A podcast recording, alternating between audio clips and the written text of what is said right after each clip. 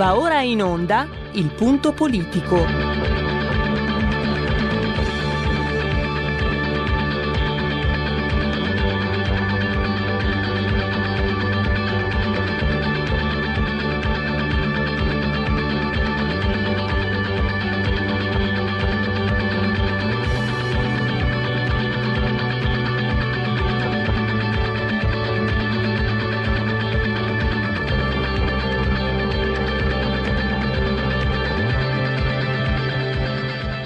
Ma se non state attenti, i media vi faranno odiare le persone oppresse e amare quelle che opprimono. Malcolm X. C'è una radio, Radio Padania, che io capita qualche volta di ascoltarla ed è veramente una paura ascoltarla, una, c'è una rabbia, una, un odio che è totale e non si può nemmeno pensare a fare spallucce, pensare che questo odio, siccome è irrazionale, occorre in qualche modo dimenticarlo. Occorre in qualche modo farlo rientrare nel dibattito politico. E poi sguatteri del padrone un cazzo. Sguatteri del padrone un beneamato cazzo. Vi invito però ad ascoltare ogni giorno per 5 minuti Radio Padania Libera.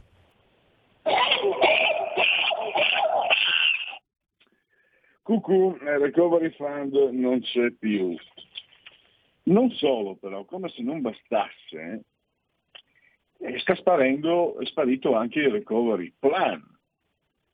Cioè, come se tu, la metto per come la capisco meglio io, semplice, devi acquistare un'auto, non hai i soldi e quindi devi accedere eh, o accendere, come suol dirsi, un mutuo.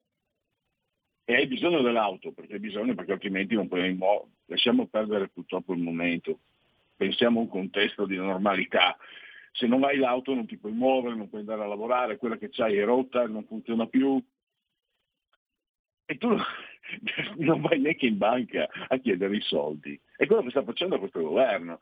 Perché ieri, come nulla fosse, Giuseppe Conte in tv ha dichiarato che il recovery plan lo presenteremo a febbraio con qualche, ehm, con, qual- con, poco di ritardo rispetto ai tempi previsti. Prego, prego, fate pure con comodo, non, non c'è, non c'è premura, viene da dirgli a questi signori. Intanto però il governo eh, ha, il, ha, stanziato il, il MEF, eh, il Ministero dell'Economia e Finanze, ha stanziato in, per legge di bilancio 120 miliardi per i prossimi tre anni, 35 per il 2021, 41 per il 2022 e 44 per il 2023.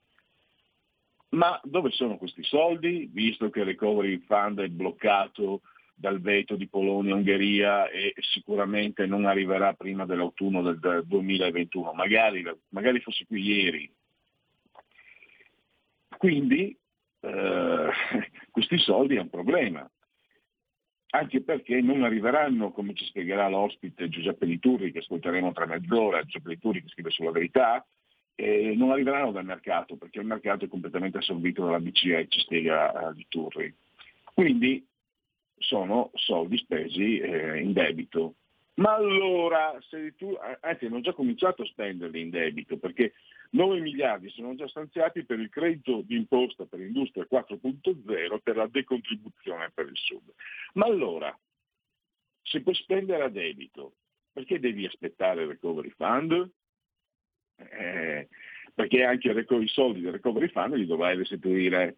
Per giunta il recovery fa accedere al recovery fund eh, presenterà un vincolo esterno, il che vuol dire un inevitabile controllo della spesa, il che vuol dire una limitazione della libertà dell'Italia intesa come Stato. Quindi un quadro fosco. Questo è il, il, uh, un punto. Tra pochi minuti Rossano Sasso per uh, qui Parlamento, una clip che Giulio Cesare Carnelli ha al volo, grande Giulio, ha recuperato, eh, il tema è lei, ehm, la signora Fiorina. Eh, non dico altro. Poi vi annuncio che eh, alle 16 ci sarà un collegamento in diretta con Montecitorio, è un convegno eh, organizzato da Centro Studi Machiavelli, quindi viene da dire proprio da amici, è un tema che riguarda eh, soprattutto le persone che, che, che commerciano, che, che, hanno azienda, che hanno, hanno diciamo, eh, interessi di tipo commerciale e finanziario. Perché si parla di procura estere per gli atti in Italia, cioè come fare compravendite, successioni, donazioni eccetera dall'estero per l'Italia a causa delle restrizioni negli spostamenti per via del Covid. Ci sarà come moderatore Simone Billi, che è europarlamentare della Lega, che fa parte anche del centro studi Machiavelli, poi eh, avvocato componente del Comites Londra Alessandro Gaglione, Valentina Rubartelli, che è notaio della Commissione Diritto Internazionale del Consiglio Nazionale Notariato, e Paolo Pasqualis, notaio, ex presidente del Consiglio Notariati ehm, Europa. Tra l'altro, scusate un aneddoto, diciamo così, di, di poca importanza, eh, ieri per disintossicarmi seguo le trasmissioni di calcio alle 11 di sera eccetera, e vedevo una, una, polemica perché un giocatore del Milan turco eh, ha postato la, la propria foto a Torino con un altro giocatore turco della Juve e lì è nata la polemica perché Lombardia è zona rossa, Piemonte è zona rossa, com'è che ti sei spostato? Allora, eh, parlando così con i miei compagni, dicevo, ma se per caso lui è andato a, a firmare una, una, scrittura privata, perché lui non potrebbe firmare contratti con la Juve, Cialanoglu, però potrebbe aver firmato se si è vincolato con una scrittura privata da un notaio, quindi magari ehm, la, la, diciamo, l'oggetto del contender era, il mio compagno diceva, ma magari basta la firma digitale, io dicevo no, non, non, non so se hanno aggiornato in questo senso. Ecco, quindi se avete diciamo, anche se non siete Cialanoglu, ma avete, eh, dove avete situazioni di spostamenti, di contratti, eccetera, questo convegno vi aiuterà a, a chiarire le cose. E poi invece, eh, cioè prima, cioè alle 15.40, la terza pagina è, piacerà, piacerà a, a, al, mio, al mio grande Giulio Cesare Carnelli, perché Giulio parleremo di stroncature letterarie che eh, sono magari di questi tempi possono sembrare un esercizio un po' intellettuale, intellettuale o addirittura intellettuale, in realtà sono eh, momenti anche di, di, eh, di interesse. Cioè, tra l'altro, eh, ne parleremo con Luigi Mascheroni del giornale, eh, vedremo che ci sono uh, alcuni, alcuni critici che stroncano personaggi che fanno parte del cosiddetto, ormai è un termine troppo abusato, non mi piace usarlo, non ne ho altri in questo momento, mainstream. Eh, per, esempio, per esempio, vi cito, Vincenzo Stuni è stato querelato da, uh, dal nuovo Dante, dal nuovo Shakespeare. Shakespeare e, e Dante sono, sono uh, sono stati abbandonati sull'autostrada eh, alla fame e agli esercizi di autoerotismo quando è arrivato, quando è sceso dal cielo della grande letteratura. Lui, Enrico Carafiglio. Però Enrico Carafiglio è stato recensito qualche anno fa da Vincenzo Stuni in maniera poco gentile perché poco gentile, ha scritto che Caro Figlio è stato autore di un libro letterariamente insignificante, scritto con i piedi da uno scribacchino mestierante. Ed Enrico Carofiglio, che è diventato anche la grande speranza della sinistra, l'ha querelato. Ma che sportività, ma come accettano eh, le critiche quelli di sinistra, come l'accettano loro, non l'accetta nessuno. Poi ci sono tanti episodi che riporta lo stesso eh, Luigi Mascheroni, per esempio, eh, Michele Mari che ha preso schiaffi Antonio Dorrico, dopo aver letto la, la stroncatura è andato al, dal giornale di, di, di, di Dorrico in redazione e si è fatto presentare e poi l'ha preso schiaffi. E poi ci sono addirittura il Davide Brulo che è definito ispido stroncatore, ha stroncato anche se stesso, proprio per, per foga incredibile. E Enzo Golino diceva che la stroncatura è un dissenso estetico, Giovanni Raboni che è indispensabile alla buona salute della letteratura, per Alfredo Panzini la miglior stroncatura è il silenzio e per Enrico Falpi invece lo stroncatore è uno che fa la ruota del pavone. E per, per il nostro Luigi Mascheroni invece la stroncatura è un'arte. Recensire un mestiere, stroncare è un'arte. Ah, è un'arte che ha il suo codice cavalleresco perché mh, si, si, stronca la letteratura di moda, i libri che vanno di moda, quindi le Susanna Tamaro, di Umberto Eco, eh, ce ne sono di nomi, ovviamente avete sentito, ho appena detto Caro Figlio, eccetera, e si evita di stroncare l'esordiente in un codice cavalleresco.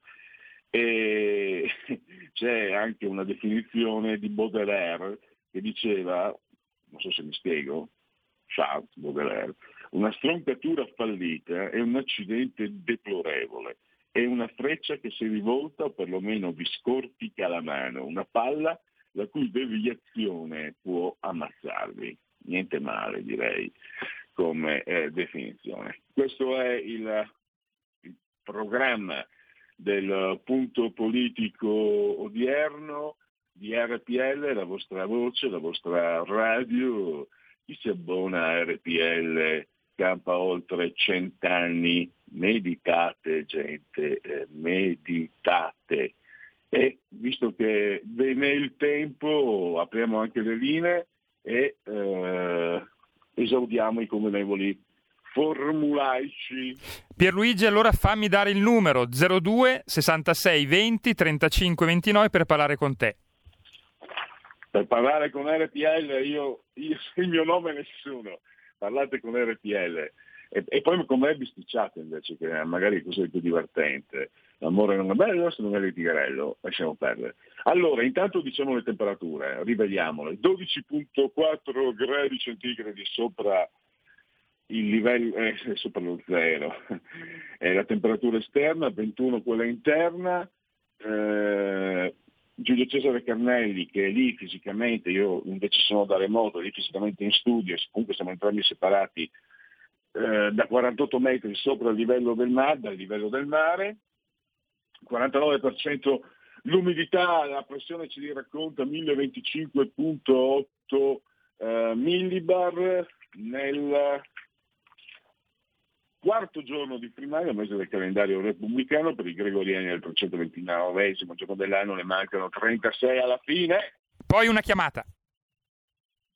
Per tutti è un martedì, martis 24 di novembre, anno domini 2020.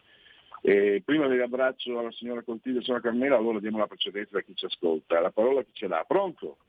Pronto, buongiorno signor Pierluigi, dottor Pierluigi, sono Angela no, no, no, di Novara. Non sono, la, non sono laureato, non sono laureato. Beh, insomma, è un giornalista, insomma.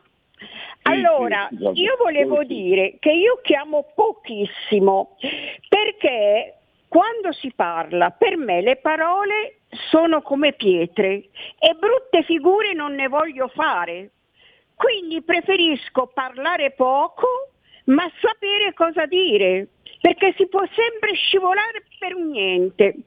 Allora, io volevo solo dire che eh, questa cosa qui del signor Berlusconi a me non piace per niente, perché il signor Berlusconi vuole stare con un piede dentro il PD e con un altro con la Meloni e con Salvini. Io non sono fatta così, non mi piacciono questi personaggi e Berlusconi non mi è mai stato simpatico. Lui dovrebbe invece di schiacciare l'occhiolino al PD aiutare Salvini, perché Salvini è solo. La Meloni per quanto abbia delle affinità con la Lega, ma per esempio lei è più sullo Stato centrale piuttosto che l'autonomia regionale, quindi Salvini è solo da quel punto di vista. Dovrebbe darle una mano, dovrebbe darle una mano davvero e non fare l'occhiolino per sperare magari in un eventuale Presidente della Repubblica o per salvare le sue televisioni. Punto secondo, a me questo PD, non, a parte che uno ha- può avere le idee che vuole, ma è di una permalosità, si offendono per niente. Ma allora cosa deve dire Salvini che gli hanno dette di tutte e di più? Ma bisogna anche sapere accettare il confronto. Dice il Presidente che bisogna collaborare, ma lo dica ai suoi, lo dica ai suoi. E con questo la lascio, signor Pellegrin, e buon lavoro. Grazie signora Angela. Eh, provo, sto scoprendo il democristiano che è in me, il boh, ecco perché detestavo la DC, perché dentro di me c'è alberga un democristiano. Eh, io concordo, cioè, gioco, sono paresiarco e gioco carte scoperte, ma avuto la mia antipatia per Berlusconi è pre-politica, no? mi era antipatico per, per, il suo modo eh, negli anni Ottanta, no? per il modello che lui proponeva eh, a tutti i livelli. Eh, anche se va riconosciuto che ha avuto il massimo successo in tutto, no? questo, non, non ci troviamo di fronte a un personaggio qualunque e questo è un punto sul quale eh, dobbiamo convergere e confrontarci. Allora, perché democristiano? Perché stavo pensando, se tu hai un vicino di casa che ti sta veramente sulle scatole, no? e uno anche che ogni tanto eh, alle due di notte alza la televisione, eccetera, ma ti trovi in una condizione per cui eh, devi lasciare il bambino solo, devi lasciare, hai bisogno della, della, macchina perché la tua è rotta e non sei andato in banca a chiedere il prestito, eccetera. Devi, diciamo che devi ingoiare eh, certi comportamenti, certe situazioni per quella che è una tua utilità.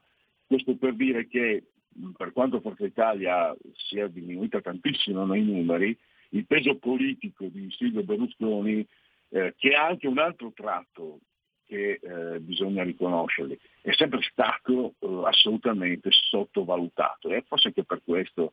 Gli ridevano dietro quando ha fatto Milano 2 ed è diventato un palazzinaro incredibile, gli ridevano dietro, fallisce sicuramente quando ha preso in mano la televisione e abbiamo visto, quando ha preso in mano l'editoria e abbiamo visto, quando ha preso in mano il calcio addirittura il portiere della, della Juve, Tacconi disse, presentò la squadra con gli, con gli elicotteri, disse che a quegli elicotteri gli serviranno per fuggire. Abbiamo visto, 5 Champions, non so se mi spiegano, sono pochi. In politica, no, non andare in politica, è stato tre volte Presidente del Consiglio. Quindi eh, non è, eh, diciamo, un conto è quello che, eh, quello che noi vediamo, quello che noi preferiremo, quello che noi vorremmo. Un conto è il contesto generale. Non è un, una spiegazione, una scusante, è una risposta che mi sento di dare perché qui dietro il microfono, io adesso devo intervistare, devo fare il mio lavoro, ma eh, dopo insomma succede anche che chiacchieriamo no, con voi. E se fossimo qui davanti al caffè insieme vi direi questo.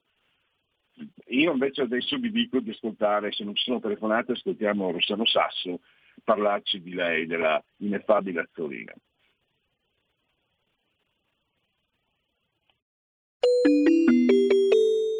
Qui Parlamento. Didattica a distanza anche valutando il cambiamento di destinazione delle risorse previsto per l'acquisto di banchi a rotelle. Il deputato Rossano Sasso ha facoltà di illustrare la sua interrogazione. Prego. Grazie Presidente. Ministro Azzolina, il mondo della scuola è nel caos ed il Governo purtroppo non riesce ancora oggi, 18 novembre, a dare risposte concrete né agli insegnanti, né agli studenti, né ai genitori. Con l'ultimo DPCM il Presidente del Consiglio Giuseppe Conte, con il suo benestare, Ministro Azzolina, ha chiuso le scuole e ha posto milioni di studenti in didattica a distanza. Didattica che però non sta funzionando correttamente. Per uno studente su quattro ci sono interruzioni di connessione ogni 30 minuti, mentre per, studente, per un altro studente su quattro, come ha certificato l'Istat, la didattica a distanza non arriva proprio. Il diritto allo studio è negato in Italia a milioni di studenti, come le testimoniano quotidianamente le mamme ed i papà, compresa una mamma di Rosta, un comune del Piemonte, che le ha scritto una lettera e si aspetta una risposta. Ma come testimonia anche la magistratura. C'è stata una sentenza del TAR Puglia la settimana Onorevole scorsa Sasso. che ha disposto la riapertura delle scuole perché la didattica a distanza non funziona. Ragione per cui chiedo in cosa ha intenzione di fare il governo per eh, cercare di salvare il salvabile, visto che l'anno scolastico ormai Grazie. è andato perso. Grazie. La ministra 127 studenti che ne risultavano privi. A queste risorse vanno aggiunti gli investimenti dei fondi strutturali a oltre 89 milioni per... Vede, Ministro Azzolina, qui non è che c'è qualcuno che fa il tifo contro la scuola, siamo tutti dalla stessa parte, però la realtà è diversa da quello che lei ogni volta viene qui a raccontarci. Vede, un tempo la scuola era un ascensore sociale, dove anche chi nasceva in una famiglia povera, ai piani bassi, grazie all'impegno, al merito, poteva salire ai piani alti. Oggi purtroppo con questo governo l'ascensore sociale è sprofondato al piano terra, perché le ricordo che non è la Lega che certifica che un quarto degli studenti non sono raggiunti dalla didattica a distanza. È l'Istat, quindi lo contesti anche all'Istat, all'Istat questo dato. Eh, ripeto, nonostante sette mesi di tempo, lei non solo non è riuscita a riaprire in sicurezza le scuole, ma ha fallito pure in quel surrogato di scuola che chiamiamo didattica a distanza. Per cui oggi, mi consenta Presidente, è inutile e dirispettoso nei confronti di milioni di italiani, di mamme e di papà italiani, degli studenti, dei professori e dei dirigenti scolastici, che lei ci dica che avete fatto uno, uno sforzo straordinario per la scuola, quando qui l'unico sforzo straordinario che sembra di vedere è quello fisico che vi tiene incollati a quelle poltrone nonostante il fallimento per quanto riguarda le politiche scolastiche. Vede, il Presidente Mattarella ci chiede unione e responsabilità. Voi state mancando di rispetto al Presidente Mattarella perché noi della Lega le proposte le abbiamo fatte. Siete voi che non le avete mai ascoltate. In sette mesi avete ridotto al caos la nostra scuola. Avete, non avete accettato ad esempio la nostra proposta di dimezzare il numero degli alunni per classe. Le classi pollaio che lei avrebbe voluto eliminare sono sempre lì, ministro Azzolina, non sono scomparse. Cosa avete fatto in tutti questi mesi? Io so che lei ci tiene tanto ai banchi a rotelle, ma lo scopo per il quale li, avevate, li, avete comprati è venuto meno perché stanno arrivando in questi giorni che le scuole sono chiuse e i banchi a rotelle giacciono inutilizzati negli scantinai delle scuole, quindi avete speso 325 milioni di euro inutilmente, per cui io chiedo maggiore rispetto per la comunità scolastica, per gli insegnanti, per gli studenti e per i genitori, perché, come ho detto all'inizio del mio intervento e ho concluso, Presidente, l'ascensore sociale della scuola si è rotto. Grazie, prima ne uscite, Sasso. prima ci darete Grazie. la possibilità di ripararlo. Passiamo Qui Parlamento. Il futuro appartiene a chi fa squadra. Le radio italiane si uniscono per giocare la partita da protagoniste. Nasce l'app Radio Player Italia. 140 stazioni in una sola rete. Scegli la tua preferita e ascolta il suono perfetto del digitale. Gratis, senza registrazione, senza interruzioni, compatibile con tutti i device. Le notizie, la compagnia, la musica scelta da chi la ama, la conosce e la vive. Scarica Radio Player Italia. Il futuro batte con la radio nel cuore. Anche RPL è disponibile su Radio Player Italia.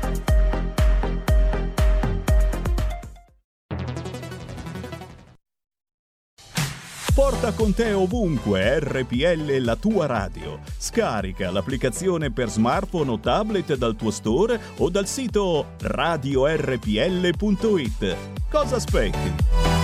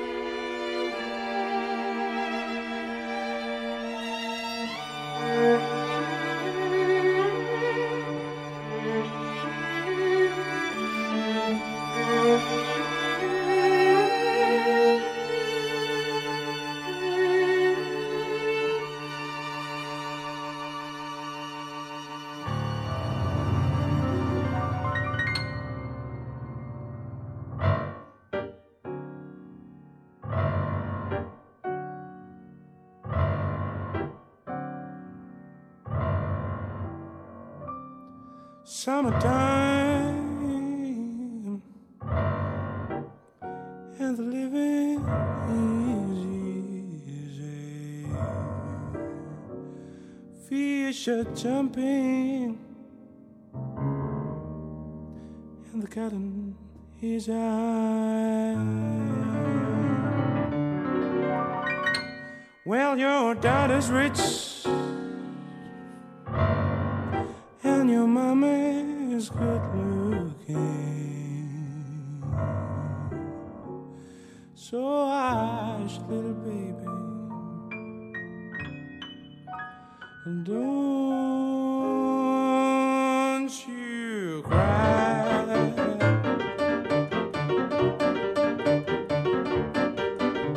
Summertime and the living is easy. Fish are jumping and the cotton his eye. Well, your dad is rich and your mom is good looking. So hush, little baby, don't you cry.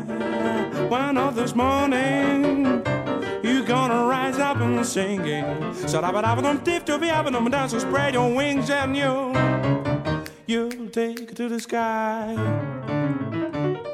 Until the morning, man, and there's nothing can have me, nothing can have me.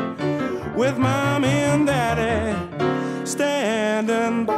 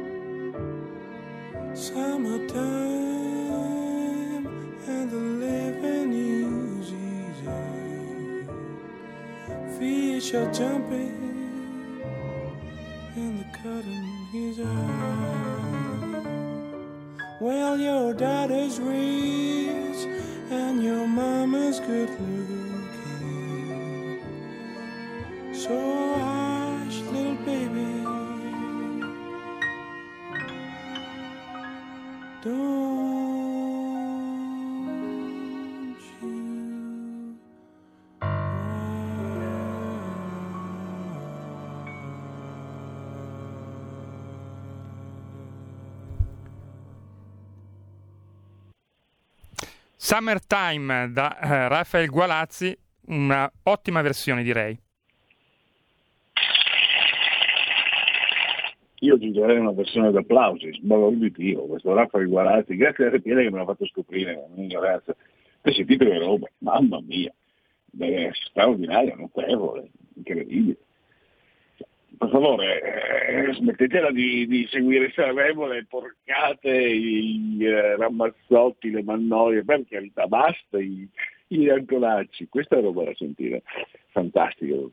Grazie anche a Giulio Cesare Carnelli, a Silvio Suatore di Comando e Regia Tecnica che ci ha regalato veramente questi minuti di piacere enorme, enorme, dello spirito, del timpano e anche del cervello.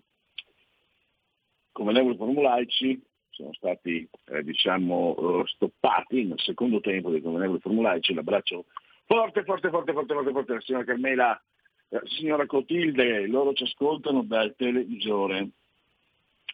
Canale 740, 740, mi raccomando. E un saluto di chi ci ascolta attraverso Alexa, accendi RPL Radio, passaparola ve ne saremo riconoscenti.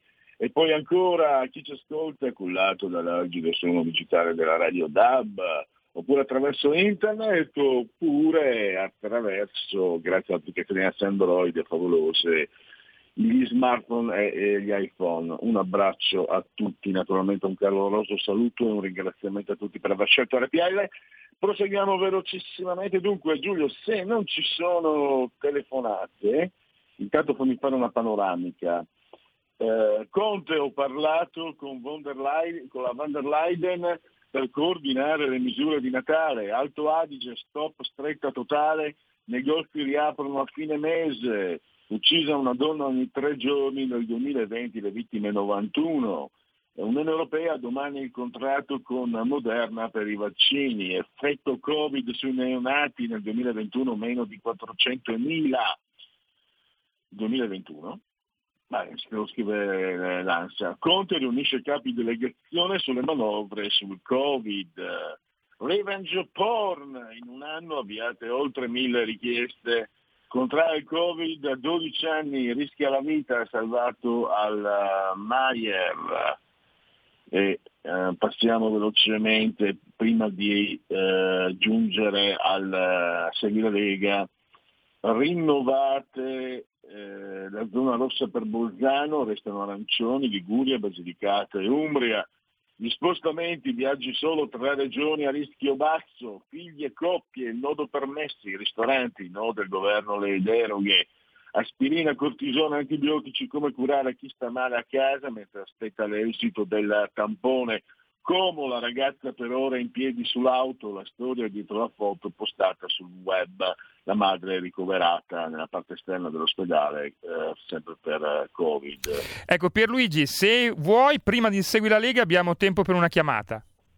Perfetto, vaccino obbligatorio, i pareri degli esperti. Avete visto? Cioè, non è che tu l'aggressione a Crisanti eh, stanno facendo marcia indietro perché anche, anche diciamo, il, più, il, più, credulone si domanda ma com'è che l'avete aggredito? Lui ha detto voglio i test, voglio la sperimentazione e lo avete trattato come neanche un cane in chiesa.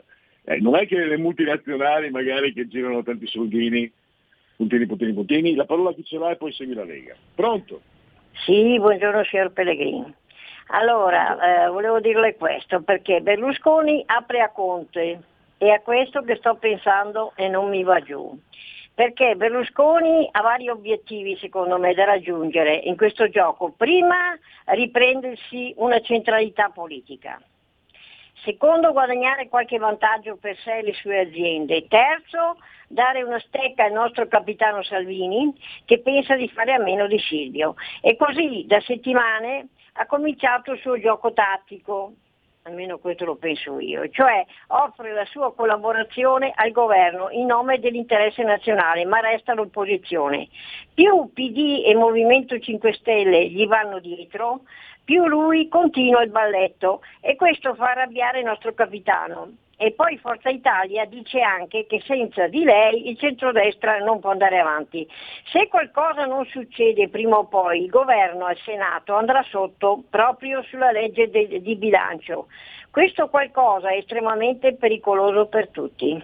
Questo è quello che penso io, la saluto e arrivederci. Grazie signora Lisetta, andiamo con Segui la Lega.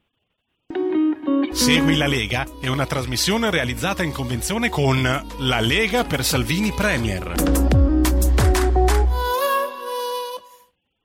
Allora andate in condivisione schermo, cioè sulla pagina eh, Facebook di RPL, vedete qua le proposte economiche per l'emergenza, Dipartimento Economia Lega, quindi 7 punti per recuperare 20 eh, miliardi di soldi veri. Poi adesso sono su Lega Online, scritto legaonline.it, non .org, mi raccomando, eh, perché se mettete .org non trovate. Potete anche iscrivervi andando su, eh, su, Le, su, Lega Online, eh, tesserarvi, intendo, intendo, dire alla Lega, e eh, potete mh, farlo con estrema facilità, basta eh, portarsi appresso il codice fiscale, compilare i moduli richiesti, versare attraverso eh, il PayPal, anche se non siete iscritti a PayPal, versare eh, 10 euro e vi verrà eh, recapitata a casa la tessera di eh, Lega Salvini eh, Premier. Quindi ecco qua. Ah, no. Eccolo qua, l'avevano cambiato, hanno un po' modificato il sito, non mi trovavo. Gli appuntamenti con uh, i parlamentari, i deputati, senatori, esponenti politici della Lega, appuntamenti radio-televisivi. Oggi alle 16.15 Sky TG24, la rubrica Economia, Massimo Garavaglia, poi sempre oggi, questa sera alle 23.30, Canale 5, al Maurizio Costanzo Show, Matteo Salvini in persona. Domani, eh, cioè, praticamente nel cuore della notte, non sono neanche ore antelucane, non c'è neanche la luce. Eh, antelucane non significa prima della Lucania.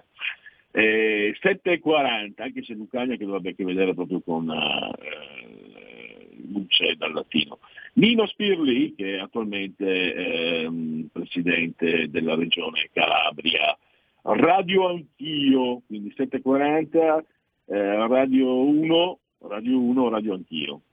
Poi, sempre domani, mercoledì 25 di novembre, domani sera però alle 21, andate su Rai 2, il TG2 Post, e potrete vedere e ascoltare Massimiliano Federiga, presidente della regione Friuli Venezia Giulia. Domani sera sempre, più tardi, alle 21.40, andate poi su Rete 4, la trasmissione Stasera Italia, l'europarlamentare Antonio Maria Rinaldi. E poi dopo domani, post domani giovedì 20 Zoibe, 26 novembre in ora antelucana all'alba 9.20 del mattino, la 7 la tv Omnibus, la trasmissione Matteo Salvini in persona e poi ancora Massimiliano Fedriga, sempre giovedì ma alle ore 14, Rai 2, ore 14 è il titolo della trasmissione, ma ancora Matteo Salvini eh, venerdì, sempre all'alba alle 9.45 del mattino, Rai News 24, Studio 24 e sempre venerdì alle 20.30, 8 e mezza di sera, l'assessore alle infrastrutture e trasporti in Regione Lombardia Claudia Terzi sarà sulla 7 a 8 e mezzo, proprio con la ruberona.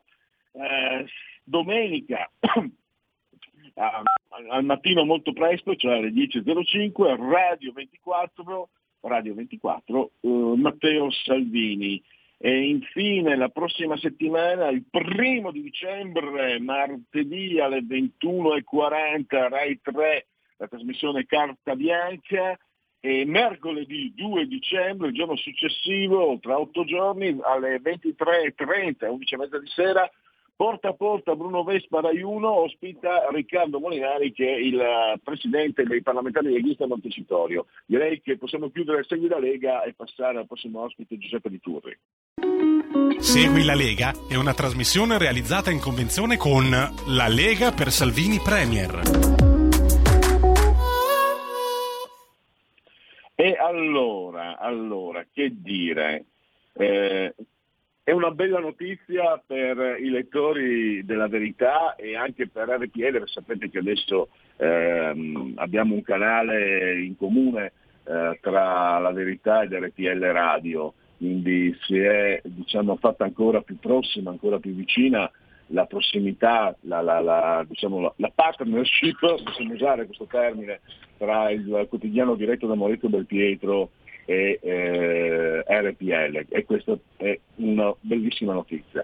La bella notizia, ma brutta per tutti, è che Giuseppe, nel senso di Conte, ce la sta mettendo tutta per dare ragione a Giuseppe nel senso di Liturri, che è una firma eh, dell'economia delle pagine della verità, la prima firma dell'economia delle pagine della verità, perché purtroppo, e lui per primo non è contento di questo, tutto quello che Liturri sta scrivendo sulla verità e poi eh, riporta anche qui con grande disponibilità, la quale non finirò mai di ringraziarlo, con grandissima chiarezza soprattutto, no? anche per quello eh, amo molto sentire il dottor Litturi, perché sono il primo, leggendo i suoi articoli, ascoltandolo, a capire di economia, che non è il mio ramo, purtroppo ha sempre ragione. Eh, addirittura, innanzitutto sto facendo maleducato, benvenuto e un caro saluto e un grazie, dottor Litturri. Sì, buonasera Pellegrini, grazie per l'invito, buonasera a tutti gli ascoltatori. Allora, parleremo subito della questione del recovery fund, la questione che il governo eh, ha già nella legge di bilancio però ha già stanziato nei prossimi tre anni 120 miliardi, ha già cominciato a spenderli, li spende però a debito perché il recovery fund non arriverà, se arriverà prima dell'autunno del eh, 2021. C'è un punto, eh, dottor Lituri, che eh, ieri lei non poteva saperlo perché lo ha detto ieri sera Giuseppe Conte in una trasmissione televisiva, ha annunciato sereno sereno che hanno rinviato febbraio, siamo un, un po' in ritardo rispetto ai tempi previsti, anche il recovery plan, cioè non solo non ci sono i soldi, ma tu devi ancora andare in banca per chiedere il prestito. E questo mi sembra una situazione che purtroppo coincide con quello che lei ci spiega eh, spesso negli articoli della verità. A lei la parola. Sì, grazie Pellegrini. Eh, diciamo, avere ragione, quindi aver detto in anticipo le cose in questo momento è dire, una ben magra consolazione. Oggi la situazione è, è, la seguente, abbiamo un negoziato europeo che sta attraversando un momento complicatissimo perché il Recovery Fund viaggia in pacchetto con altri provvedimenti, tra cui il bilancio pluriennale di cui alla fine il Recovery Fund costituisce un'estensione. E viaggia un pacchetto anche con una decisione fondamentale che è quella sulle risorse proprie eh, dell'Unione Europea, che sono le tasse con cui i cittadini europei pagheranno negli anni successivi questi sussidi, non dimentichiamolo mai, nessuno ci regala nulla. Quindi c'è questo pacchetto e soprattutto nel pacchetto c'è questa controversa eh, eh, norma che condiziona i fondi al rispetto di regole quanto mai indefinite e poco comprensibili che viene spacciata sotto il nome di Stato di diritto, ma che con lo Stato di diritto non c'entra nulla. Allora, le immagini, quattro provvedimenti complicati, tutti da approvare contemporaneamente e, e, il fatto che i tempi si dilatino è forse il minore dei mali, cioè il rischio, il rischio alla fine opportunità è che questa trattativa davvero salti. Eh, questo da un lato. Dall'altro lato c'è il governo italiano che deve adottare provvedimenti per spingere l'economia nel 2021, non può stare ad aspettare. E a questo punto eh, sa cos'è? Che ci sono le regole di contabilità pubblica che impongono eh, ben determinati binari per spendere del denaro pubblico e quindi se non hai denaro non puoi decidere e mettere a bilancio delle spese. Morale della favola, eh. lo Stato doveva spendere del denaro, è stato costretto a mettere a bilancio dei fondi propri trovati sul mercato come trova i fondi per tutto il resto del bilancio.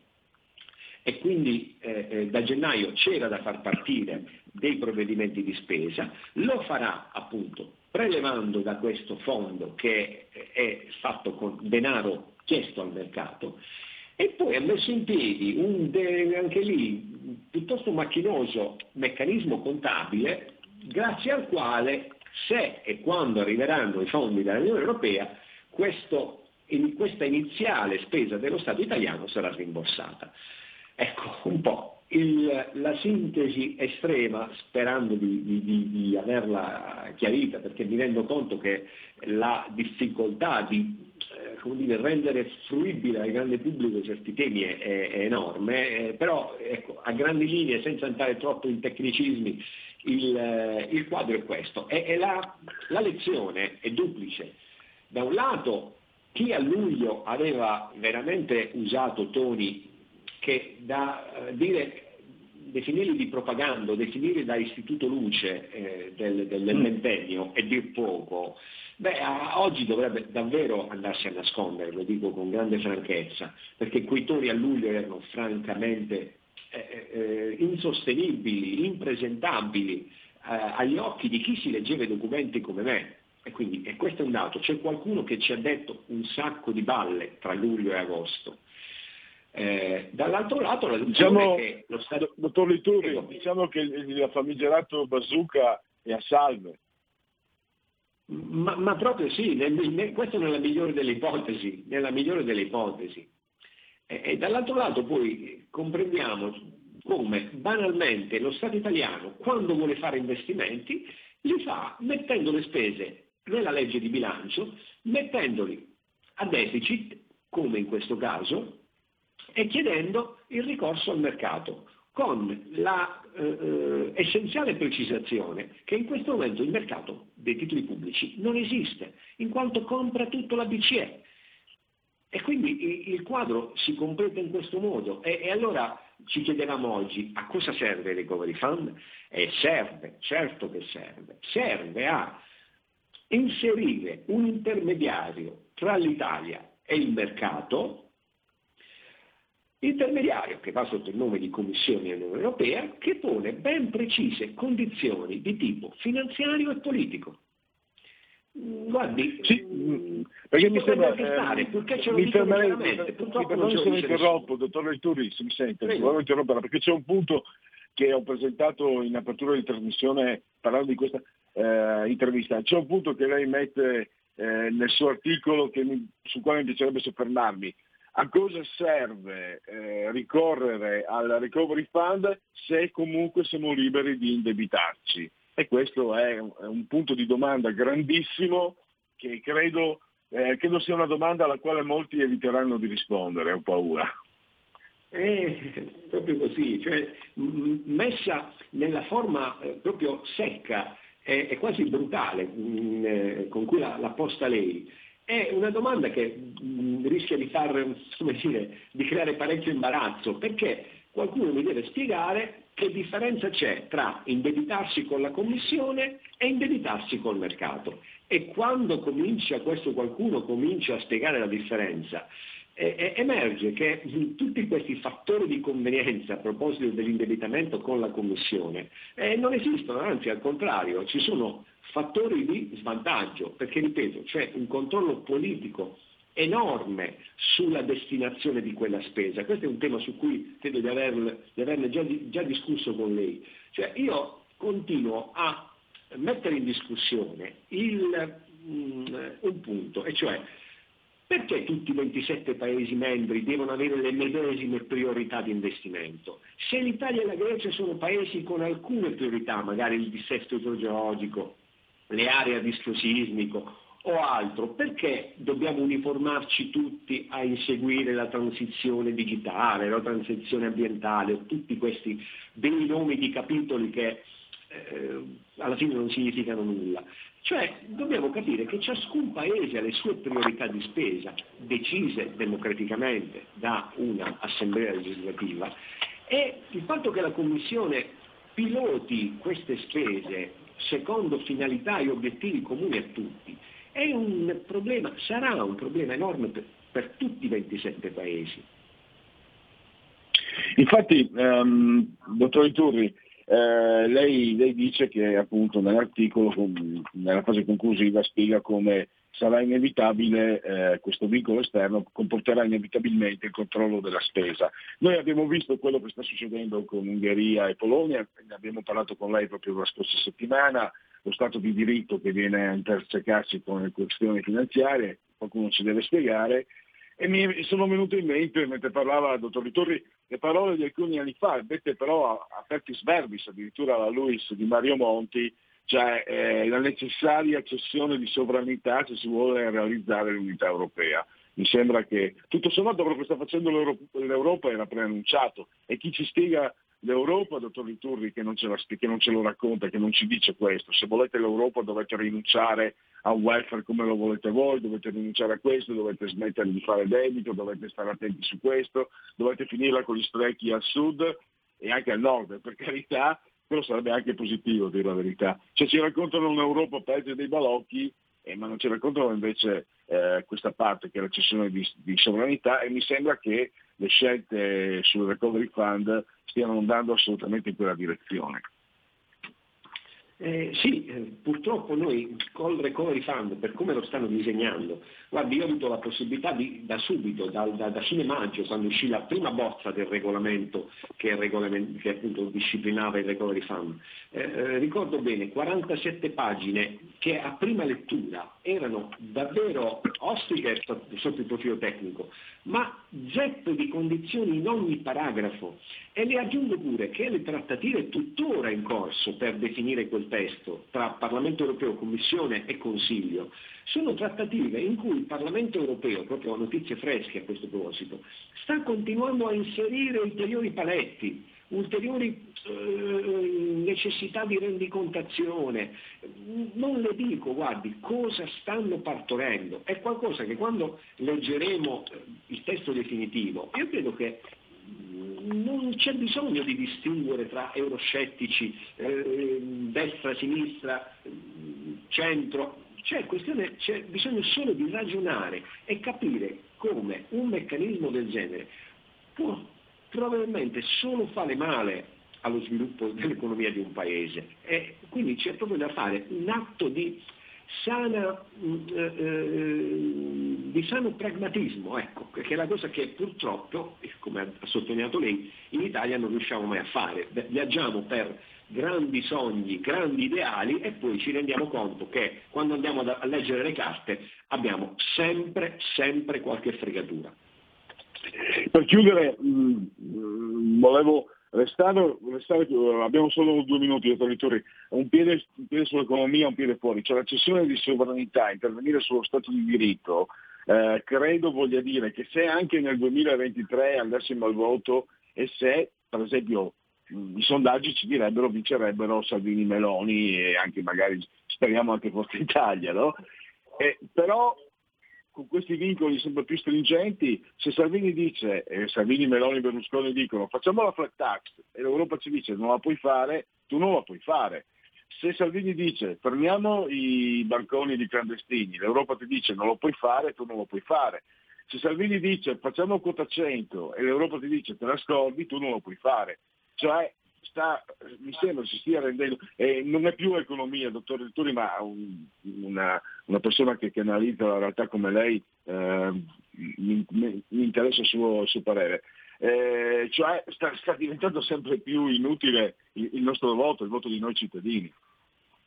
Guardi, le faccio, lei ha fatto già diversi esempi molto efficaci, molto azzeccati, gliene faccio uno freschissimo.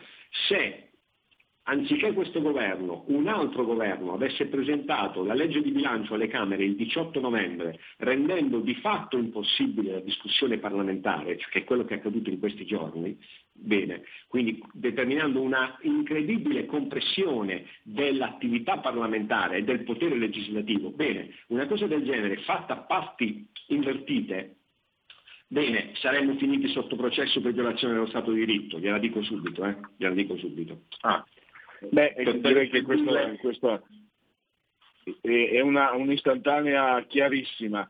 E dottor Lituri, purtroppo è volato il tempo, io la ringrazio ancora, ci sentiremo nuovamente al più presto, comunque visto anche questo intersecarsi di, mediatico tra la verità e RPL, insomma stiamo diventando sempre più vicini, quindi eh, grazie ancora e a risentirci al più presto. Grazie Pellegrino, buon pomeriggio a lei e a tutti gli ascoltatori.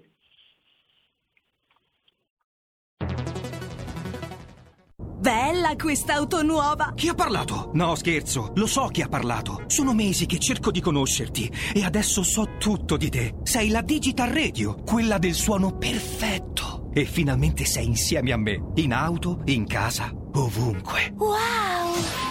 Innamorati anche tu della Digital Radio. Finalmente tutte le radio in vendita hanno anche il sistema DAB Plus per l'ascolto digitale, in auto e in casa. Da oggi, dove c'è radio, c'è DAB. Dibidi dobidi DAB. Anche RPL, la tua radio, è in Digital Radio. Porta con te ovunque RPL la tua radio. Scarica l'applicazione per smartphone o tablet dal tuo store o dal sito radiorpl.it. Cosa aspetti?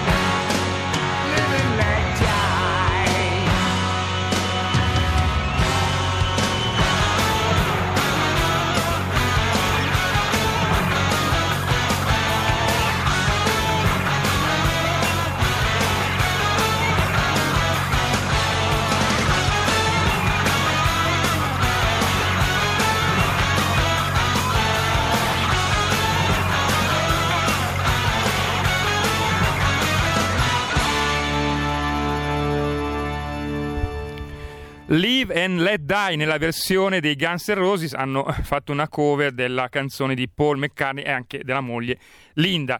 Io ridò il- subito la linea a Pierluigi Pellegrin, do anche il numero di telefono, intervenite ora o mai più, no sto scherzando, potete intervenire anche dopo, però oggi siamo stretti con i tempi perché alle 16 avremo la conferenza stampa in diretta dalla Camera, quindi al massimo dopo con il Marciano Pinti. 02 66 20 35 29 per parlare ora. Pierluigi la linea a te e ti segnalo abbiamo una chiamata per te.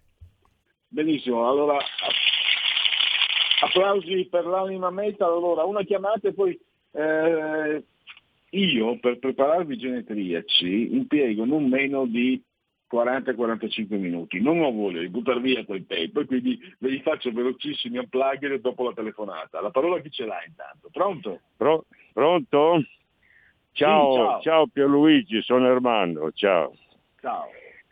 Eh, senti Pierluigi, eh, ribadisco dei concetti che io ho sempre espresso, no?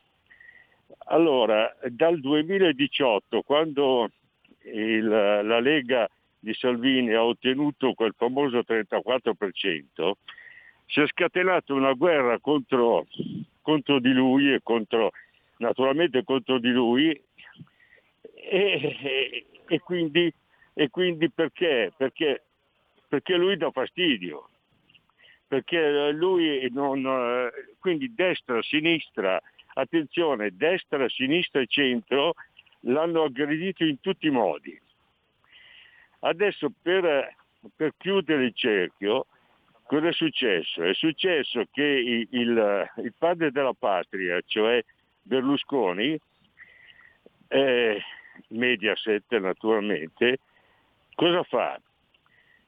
Fa il solito gioco, sempre quello, che a un certo punto, pam, si erge a, patria de- a padre della patria e naturalmente va contro la Lega e, Salvini, come sempre, come Va bene. sempre. Risultato che noi siamo in mezzo a un fuoco incrociato che, che parte da, da Mattarella naturalmente, o meglio ancora dall'Europa, attraverso Mattarella arriva da noi e qui si sviluppa tutta la- l'azione. Benissimo, ti devo salutare Armando perché abbiamo tempi purtroppo contingentatissimi. Grazie a te per questa analisi. Allora, non i genetriaci, i sondaggi vi do. 23,2 da Lega, questo l'SVG, quindi sempre primo partito, 20,6 PD, Fratelli d'Italia 17,1, 5 Stelle 14,4, eh, Forza Italia 7,9, Italia Viva di Renzi 3,3. Fiducia del governo 31,4, non fiducia 63,7. I, i leader nei- nel governo eh, 37,4 Giuseppe Conte, 34 Speranza, 26,4 Gualtieri Lamorgese, 26,4, 19,1 Luigi Di Maio, invece nell'opposizione Meloni 37,3, 31,3 Matteo Salvini, Nicola Zingaretti 24,2, quindi non solo l'opposizione, diciamo i leader politici, Silvio Berlusconi 22,5, Calenda 19, Renzi 14,1, Vito Crimi 9,7. Eh, lei, lei farà il vaccino appena possibile? Sì, il 35,2, aspetto per capire se è sicuro 33,7, sicuramente no, 24,8. Ancora sondaggi, questo è, eh, ancora un sondaggio è eh, SVG, il Covid, eh, dunque, mm, allora, è passato dagli animali all'uomo, 32%, è uscito accidentalmente da un laboratorio 25%, diffuso di proposito per modificare gli equilibri mondiali 20%, non esiste il 5%, lo saprei il 18%. Le misure di sicurezza, eh, chi ritiene abbia più spesso ragione? 32% il governo, 26% le regioni, nessuno dei due è 29, non risponde il 13%. In una scala da 1 a 10 che voto darebbe alla gestione dell'emergenza?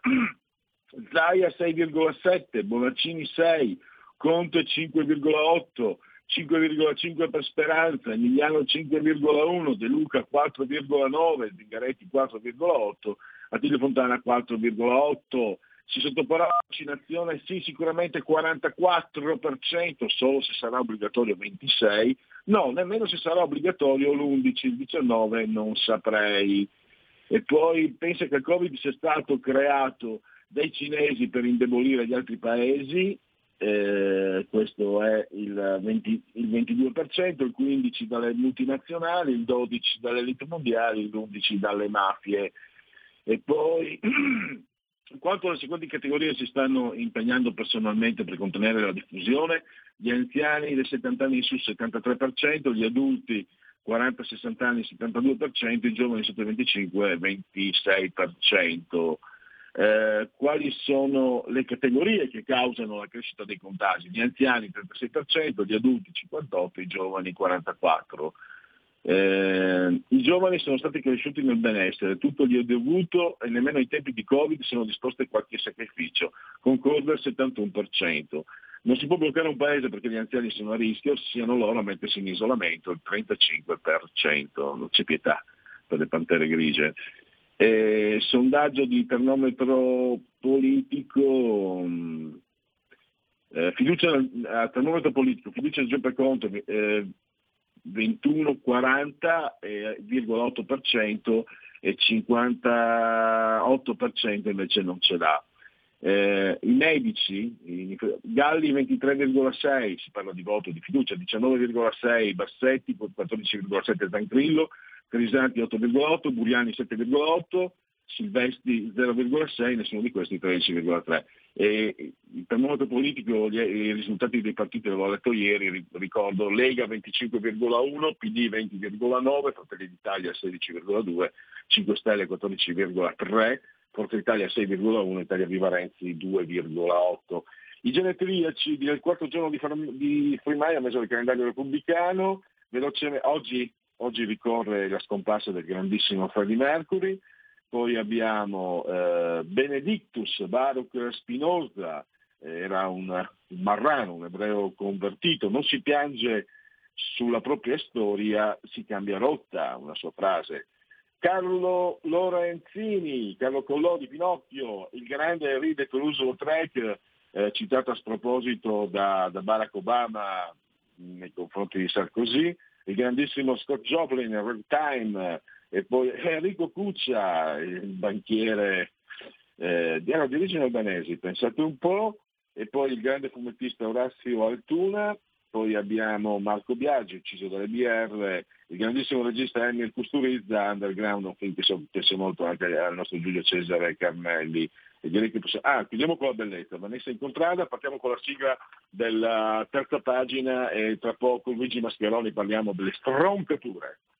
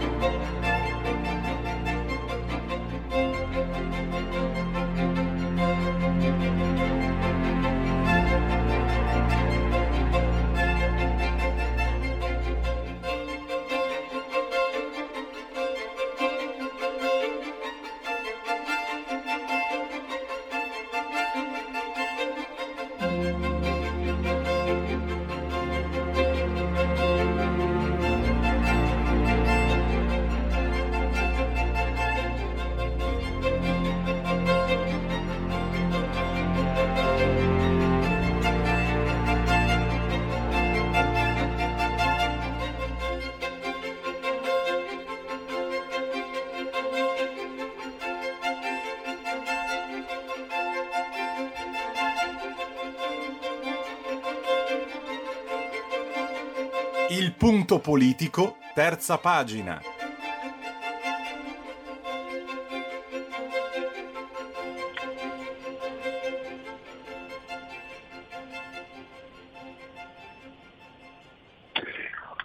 Recensire è un mestiere, stroncare è un'arte, lo scrive Luigi Mascheroni sulle pagine culturali del giornale di ieri l'altro.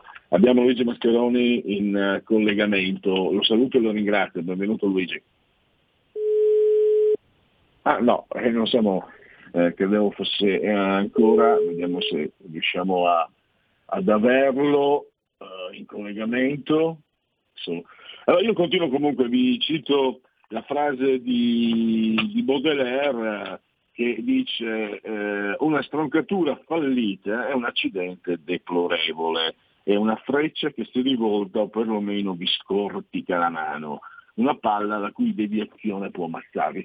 Questo è, eh, in un certo senso, la stroncatura è anche, eh, non è solo un atto, infatti non credo che eh, la definisca arte mh, per caso, no? Luigi Mascheroni, è, è un atto di sfida, no? è un atto di- simbolico.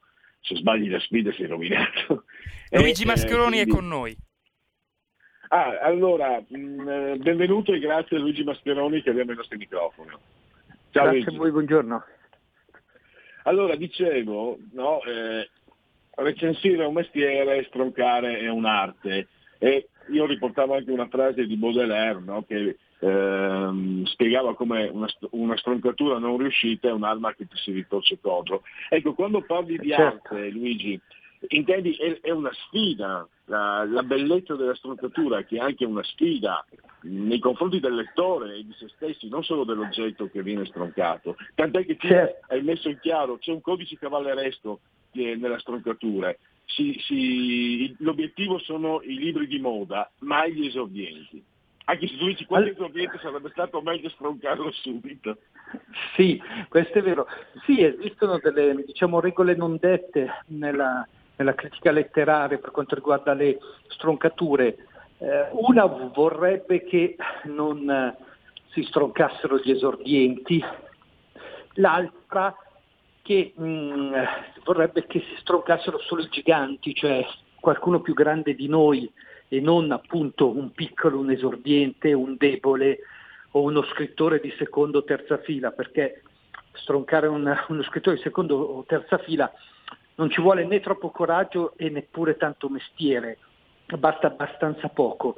Eh, invece, eh, come dire, ingaggiare una sfida con un, un bestsellerista o un grande scrittore o un nome forte del mondo editoriale e letterario, beh, insomma, diventa un po' più complicato, ehm, necessita più eh, perizia, più conoscenza, eh, migliore capacità di letture, migliore scrittura e, e anche un po' più di coraggio. E quindi, insomma, la stroncatura non è poi eh, così semplice, eh, è molto più difficile parlare male di un libro che parlare bene, così come eh, è, più, è più difficile al contrario nel cinema fare ridere o nel teatro fare ridere che fare piangere, la commedia è sempre molto più difficile della tragedia, Ecco, la stroncatura è molto più difficile della recensione.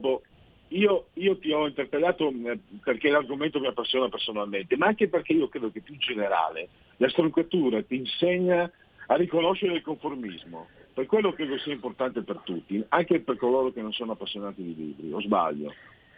Sì, è proprio questo il senso, cioè nel momento in cui un critico eh, decide di eh, ingaggiare un duello con un autore, un libro che il resto del mondo editoriale letterario ha già come dire, consacrato come capolavoro, come libro dell'anno, come autore imperdibile, come eh, testo da leggere assolutamente, beh, fa anche un'operazione, eh, so come dire, di eh, sanificazione, visti i tempi del pensiero, cioè prova a mettere sul piatto un'altra versione.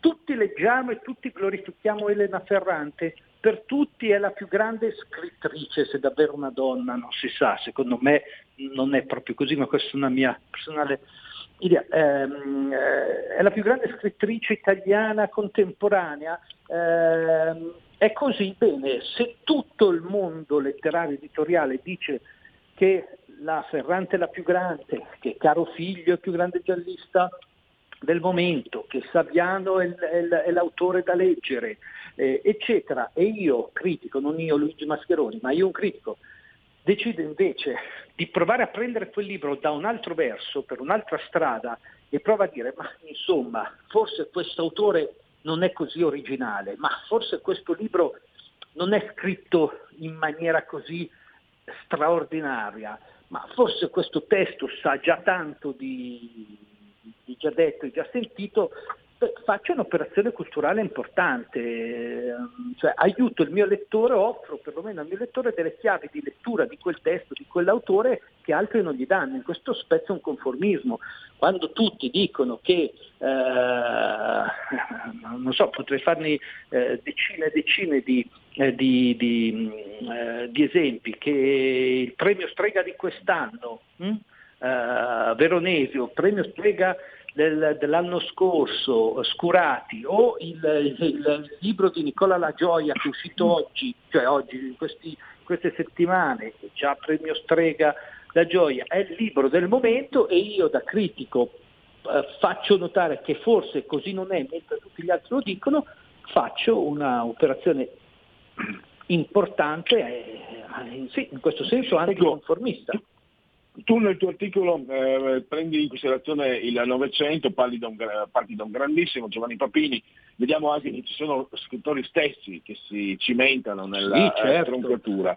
E però in questi ultimi anni, eh, se non sbaglio, tu citi solo un eh, Davide Brullo, l'ispido Davide Brullo, l'ispido Davide Brullo, è perché proprio in tempi di massimo conformismo, Luigi, eh, io chiedo conferma, non siamo lontani come te, io credo che tempi così conformisti forse non li abbiamo visti in, tutti- in tutti i campi.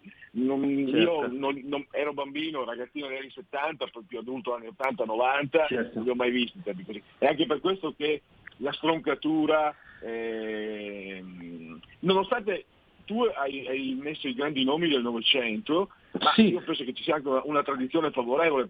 Penso che per esempio era un po' pettegolo e si, occupava di opere d'arte e non di libri, ma penso che Giorgio Vasari come stroncatura sia un maestro per Certo. tutti. No, no, allora, assolutamente. Allora, se, si- se avessi voluto fare o provare a tentare una storia della stroncatura, in generale avrei dovuto scrivere tre libri. È chiaro che io ho fatto un pezzo giornalistico in cui sono stato solo dentro i confini della, diciamo, della critica letteraria italiana, riguardanti quindi critici italiani italiani diciamo, eh, del Novecento con uno sguardo soprattutto negli ultimi decenni e tutto questo perché l'occasione giornalistica era l'uscita proprio in questi giorni di una raccolta di stroncature di Davide Brullo sotto il titolo Stroncature pubblicato da Gog, che è un libro che raccoglie tutta una serie di pezzi eh, anche ehm, acidi, ehm, sarcastici, eh, terribili, ma anche molto divertenti, eh, in cui stronca tutta una serie di nomi, i bei nomi del panorama letterario eh, italiano, cioè eh, le- le- le, mm, eh, dalle signore tanto celebrate, da Ciabatti, Terranova, la Veronica Raimo, ma anche a, a- a- a, come dire, a, mostri sacri, tra virgolette, del mondo culturale italiano, penso a Augias, piuttosto che eh, Caro Figlio, Missiroli, eccetera, eccetera.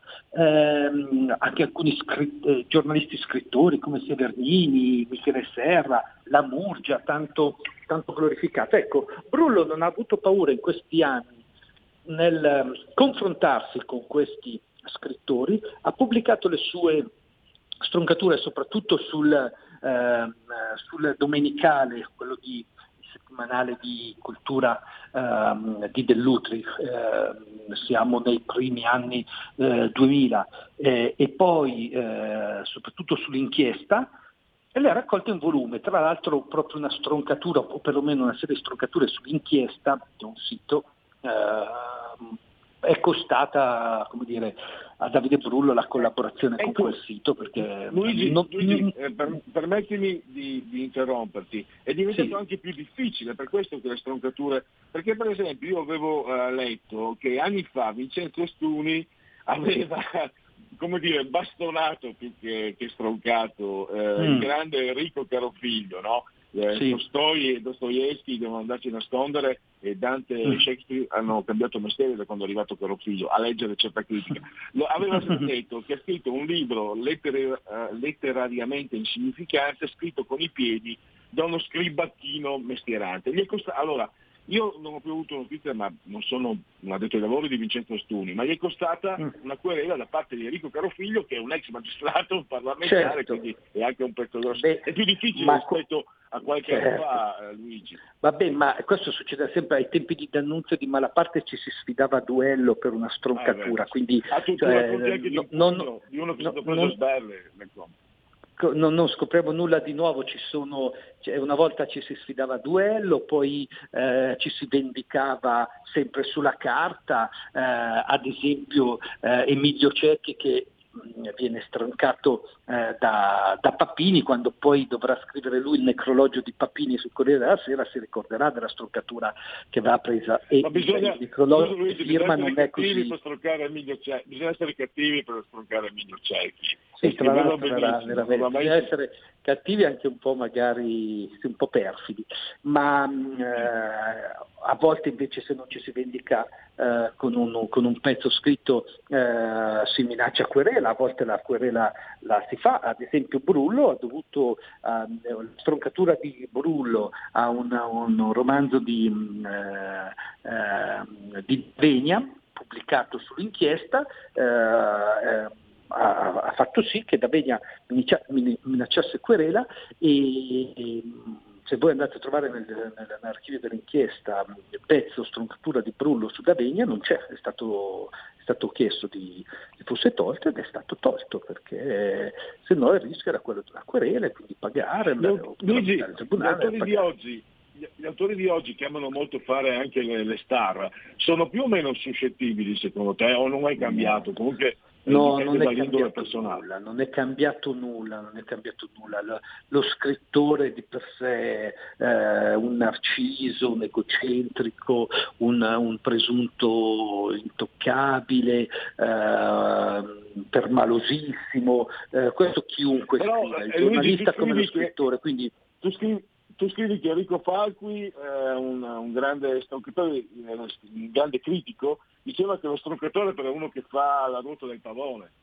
Un po' assomiglia, certo. un po' assomiglia alla, Ma no, ma infatti del- chiunque scriva ha una sua, è pieno di vanità, per scrivere devi essere molto vanitoso, sia che, che scrivi in quanto critico, giornalista, eh, sia in quanto scrittore, quindi eh, la permalosità come dire, è propria della, della scrittura. E, e lo erano ieri come oggi, cambiano le modalità con cui lo si dimostra, ma mm, eh, una volta eh, ci si eh, schiaffeggiava nel caffè, cioè un- un- uno scrittore poteva ehm, affrontare il suo eh, critico recensore stroncatore al tavolino di un caffè eh, rovesciandogli addosso eh, eh, la bevanda o il caffè e, Michele Mari eh, 10-15 anni fa è andato nell'ufficio di Don Rico al Corriere della Sera, si è fatto annunciare, è salito e è entrato nell'ufficio e gli ha mollato uno schiaffo perché era stato stroncato da Don Rico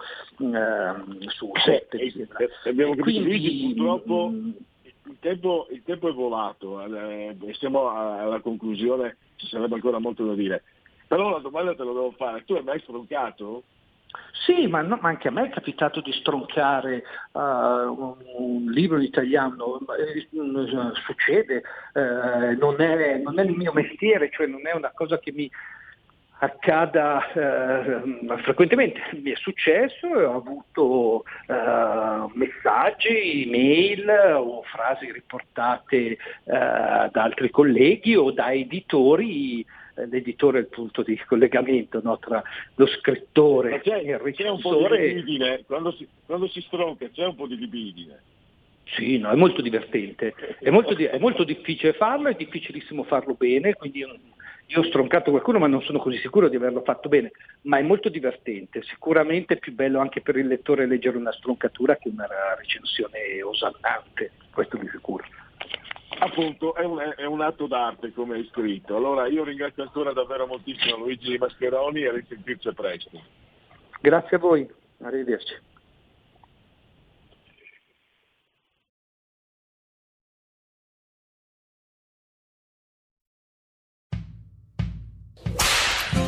Ehi gringo, entra nel saloon di RPL tutte le domeniche a partire dalle 22. Country and Folk Club con RPL. La tua radio.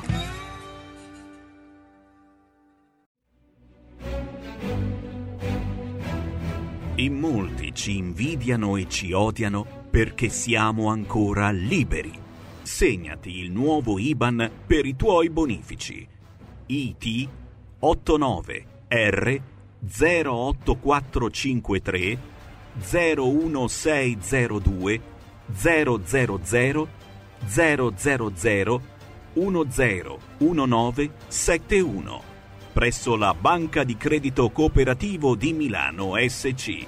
Diventa nostro editore. IT 89 R 08453 01602 000 000 10 19 71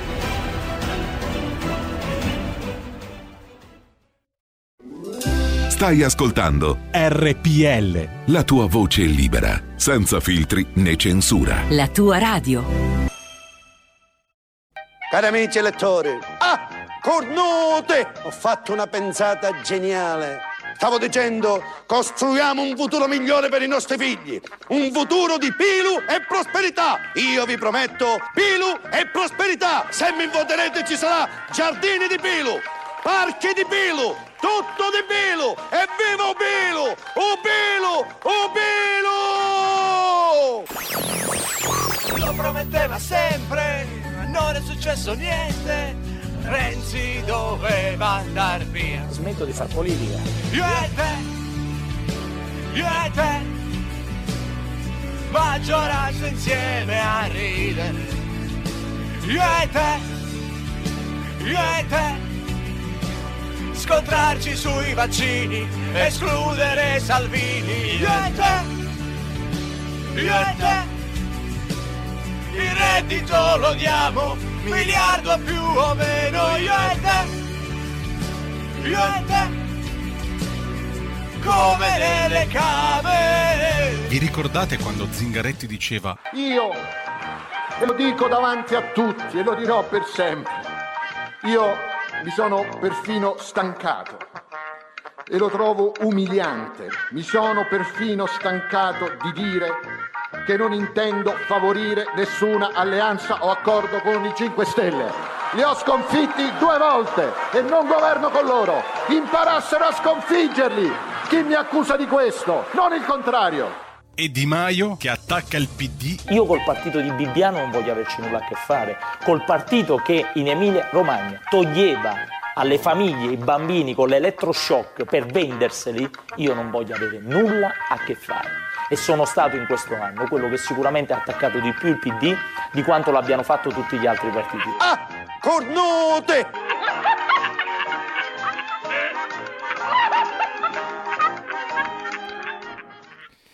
Gli impagabili jingle montati, ideati da Vincent De Manio, Vincent Vega. Pierluigi, ti ridò la parola e eh, c'è in questo momento il collegamento con Simone Billi che si è aperto in questo istante alla Camera. Perfetto, allora eh, noi diamo subito la parola a Montecitorio, Simone Billi moderatore, eh, Alessandro Gaglione, Valentina Rubertelli, si parla di eh, Paolo Pasquali, si, parla di compravendite, successioni, donazioni dall'estero per l'Italia a causa delle restrizioni negli spostamenti per via del Covid, quali sono gli aggiornamenti, quali sono i cambiamenti.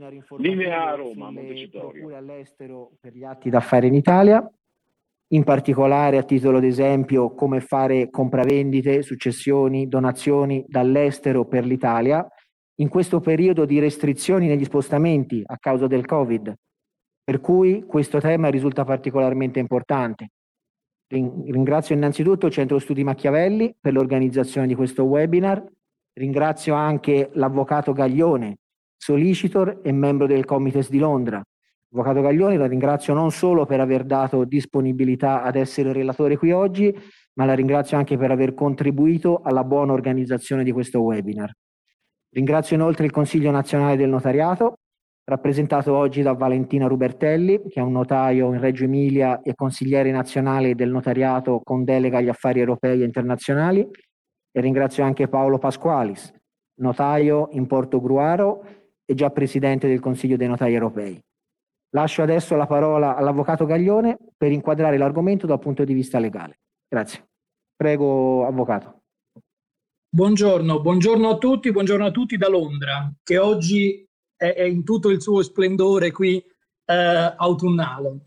Voglio, voglio, ringraziare anch'io, in primis l'onorevole Billi, il Centro Studi Machiavelli, ovviamente il, il, Consiglio nazionale del notariato, il notaio Paolo Pasqualis, il notaio Valentina Rubertelli, la sala stampa di Montecitorio per l'ospitalità virtuale e soprattutto per eh, ehm, averci dato l'opportunità di parlare, di trattare di una problematica che è stata sempre, io direi, importante per quanto riguarda eh, dal punto di vista degli italiani all'estero, per gli italiani all'estero. Ma purtroppo, come tutti sappiamo, viste le restrizioni ai viaggi eh, o addirittura l'impossibilità a viaggiare dovuta alle note, eh, note ragioni, è diventata eh, veramente di attualità, un argomento di attualità per gli italiani all'estero. A questo punto io userei i 7-8 minuti a mia disposizione per eh, inquadrare un pochino la problematica da un punto di vista sia professionale, io sono, come ho detto, un solicitor, un avvocato qui a Londra, ma sono anche componente del Comitato Italiani all'Estero di Londra e quindi mi occupo molto di comunità italiana, quindi posso vedere la, ehm, la, problematica sotto l'aspetto sia professionale che da me stesso, da italiano, da italiano all'estero. Cominciamo a dire che, a dare un pochino qualche dato, qualche numero, tanto per eh, vedere qual è la portata della problematica. E dai numeri che ho recuperato siamo, parlo italiani all'estero, più o meno 5 milioni e mezzo. Questo più o meno è il numero che su una popolazione di circa 60 milioni, parlo a grandissime linee, fa più o meno il 9.1, comunque il 9%. Il 9%. Quindi un italiano su 10 sostanzialmente è, è all'estero e sono solamente ovviamente gli iscritti all'AIRE, all'anagrafe degli italiani residenti all'estero, ma poi magari i, i numeri sono anche più alti. Per quanto mi riguarda, un altro esempio, altri numeri, la circoscrizione consolare di Londra la circoscrizione consolare di Londra, che a quanto mi risulta è la più, eh, è la più grande circoscrizione consolare nel mondo, italiana ovviamente, conta 410.000 iscritti AIRE. Anche qui parliamo di numeri eh, grandissimi eh, e ovviamente parliamo solo di iscritti AIRE. Non parliamo di quelli che non sono iscritti e non parliamo di cittadini stranieri, magari inglesi nel mio caso, che comunque hanno necessità di svolgere, di fare delle transazioni, di svolgere delle operazioni in Italia.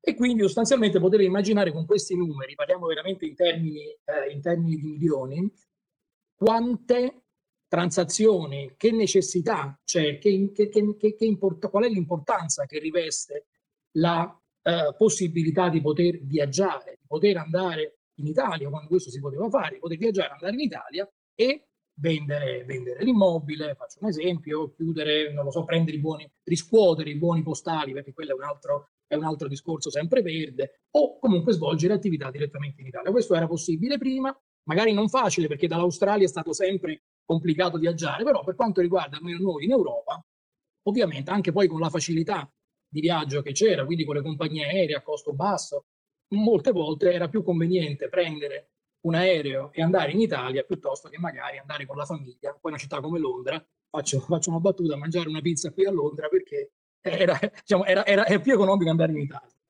Um, purtroppo questo ovviamente oggi non è possibile, è diventato molto difficile, se non addirittura impossibile da un punto di vista di restrizioni e quindi ha preso vita, comunque ha ripreso vita, uno strumento che è quello della procura, che come tutti sappiamo è un documento che sostanzialmente è con il quale il Dante Procura dà, conferisce un potere ad un soggetto, ad una persona in Italia, generalmente di fiducia, per svolgere determinate operazioni, una o più operazioni, transazioni eh, per proprio conto. Uh, che cosa deve fare? Qual è la problematica che noi ci troviamo ad affrontare all'estero?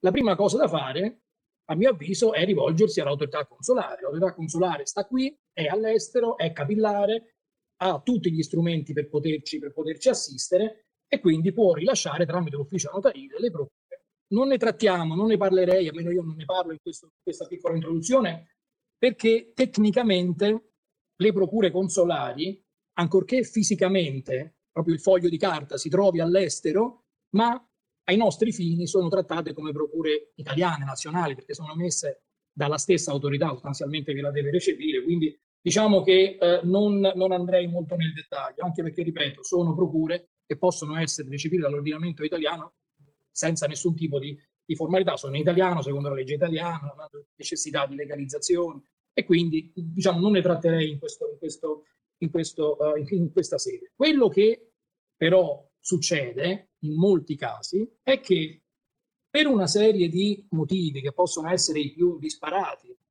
per esempio un'urgenza, serve una procura dalla sera alla mattina.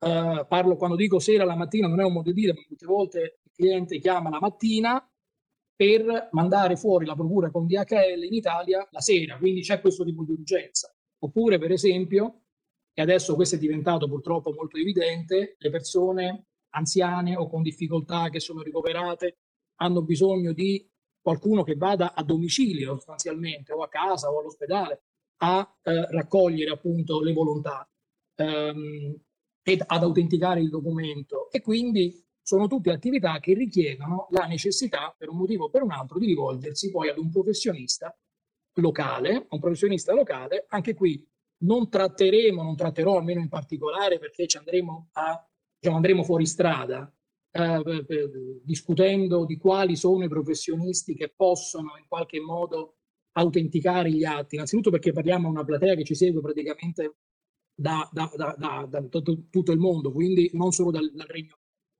E poi soprattutto perché è un discorso molto più complesso. Per quanto riguarda noi, visto che abbiamo il, il piacere e, e li ringrazio ancora per questo di avere due eh, notai collegati e come relatori, eh, dico che ovviamente in Inghilterra esiste la figura del notary public eh, che può autenticare gli atti e quindi insieme ad altri professionisti, ma ripeto, non ne parliamo di questo. Qual è il problema? Che questi notary public che sono qui in Inghilterra, salvo alcuni, salvo alcuni, questo so che è vero anche per altre giurisdizioni, perché ripeto, facendo parte della rete dei comitati italiani all'estero, mi trovo a entrare in contatto con molti colleghi per il, in giro per il mondo, salvo alcuni che parlano italiano e conoscono il diritto italiano, magari perché sono anche abilitati come avvocati, non lo so, dico per dire, in Italia, hanno ovviamente e legittimamente problemi di lingua e di conoscenza del diritto italiano.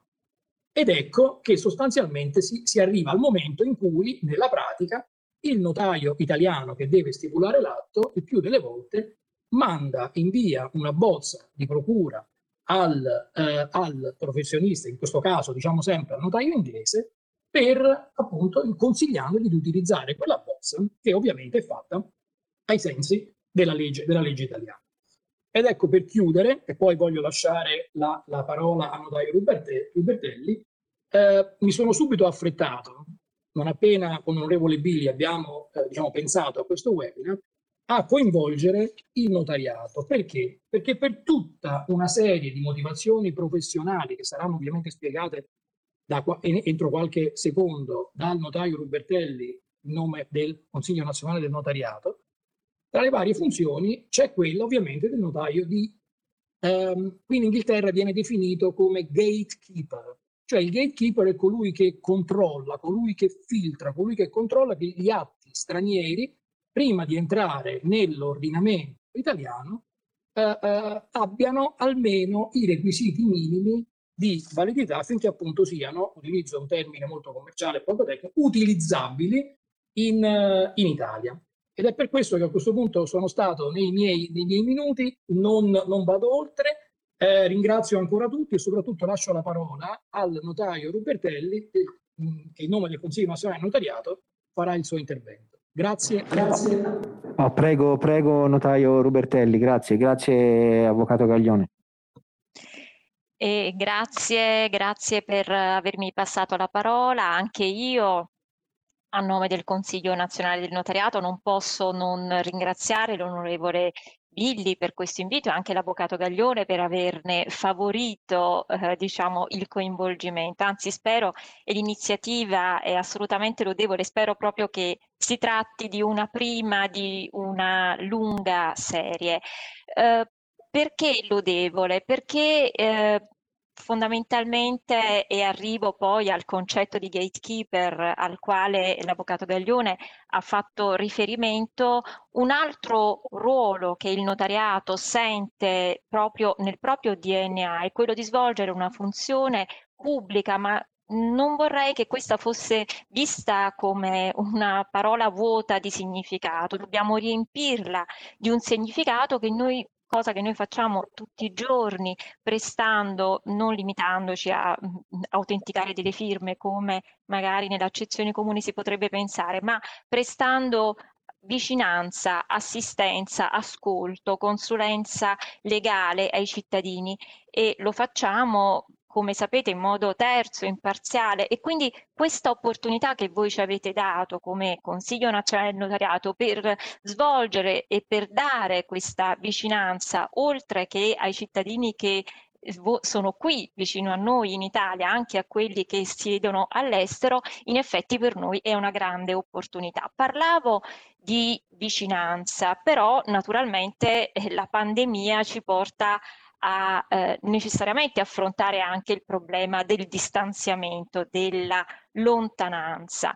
E io non voglio rifugire quella che è una domanda che probabilmente sarà nella mente di tutti quanti in questo momento, ma è un momento nel quale l'accelerazione che ha dato la pandemia porta a svolgere tutta una serie di attività che tradizionalmente si facevano in presenza anche a distanza, oramai si lavora a distanza, si va a scuola a distanza, si fanno i convegni come quello che oggi stiamo tenendo a distanza, si fanno gli aperitivi a distanza e chissà che non faremo anche speriamo di no, il pranzo di Natale a distanza e quindi probabilmente i nostri eh, diciamo, ascoltatori si staranno chiedendo come mai il notariato non possa svolgere la sua funzione a distanza. È una domanda molto eh, difficile eh, diciamo, alla quale rispondere ehm, perché come cercherò di spiegarvi in questi pochi minuti la cosa, cioè l'intervento del notaio come gatekeeper, un intervento molto serio, un intervento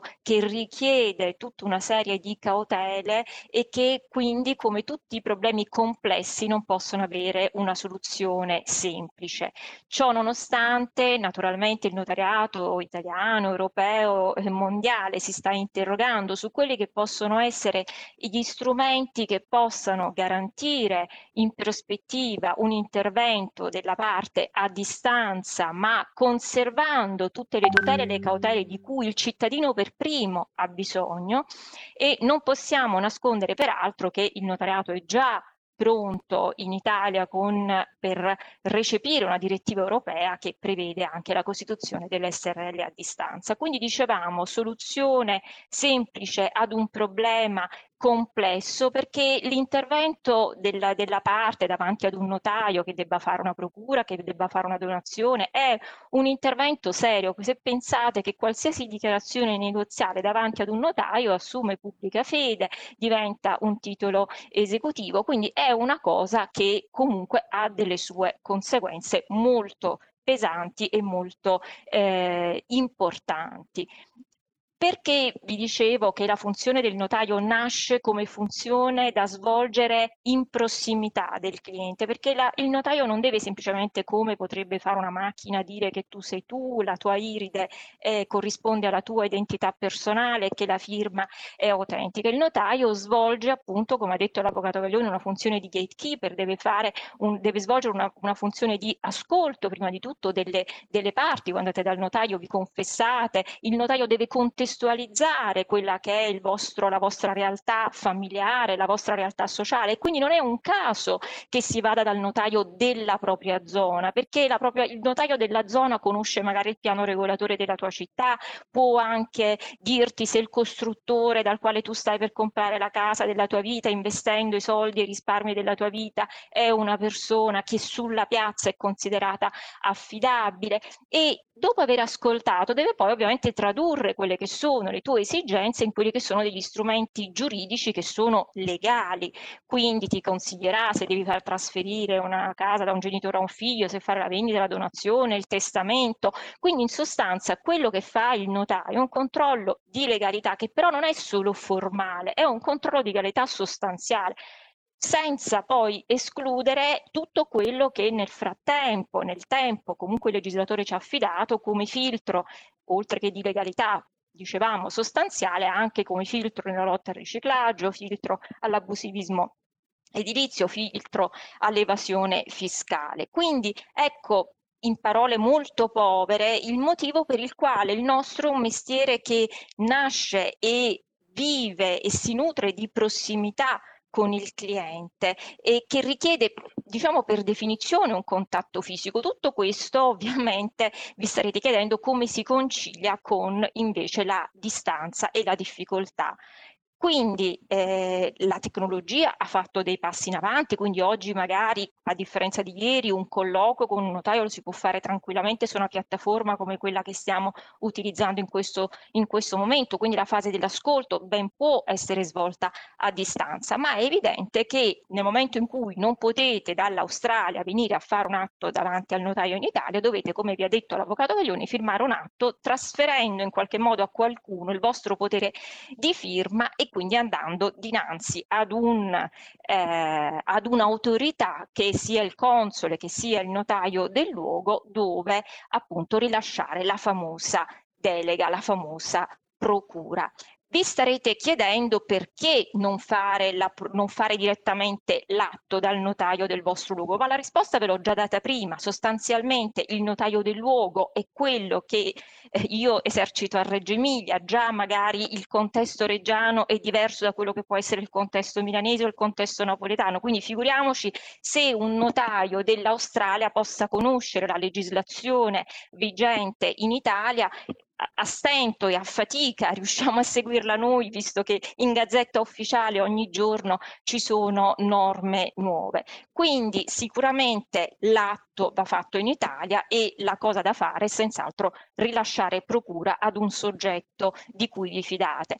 La seconda domanda che probabilmente potrei interpretare vi state facendo è, facendo è ma eh, un conto è la procura per un singolo atto, quindi ovviamente potete scegliere una persona di vostra fiducia, ma circoscriverne i poteri in modo tale che abbia un minimo di margini di discrezionalità. Un conto è una procura generale per fare tutti gli atti sul vostro patrimonio, allora in questo caso vi dovete firmare, fidare non al 100% ma al 1000 per 1000 di questa persona vi starete chiedendo ma se io devo comprare, devo trasferire del denaro, devo anche trasferire il denaro sul conto corrente di questa persona perché poi possa staccare materialmente l'assegno davanti al notaio.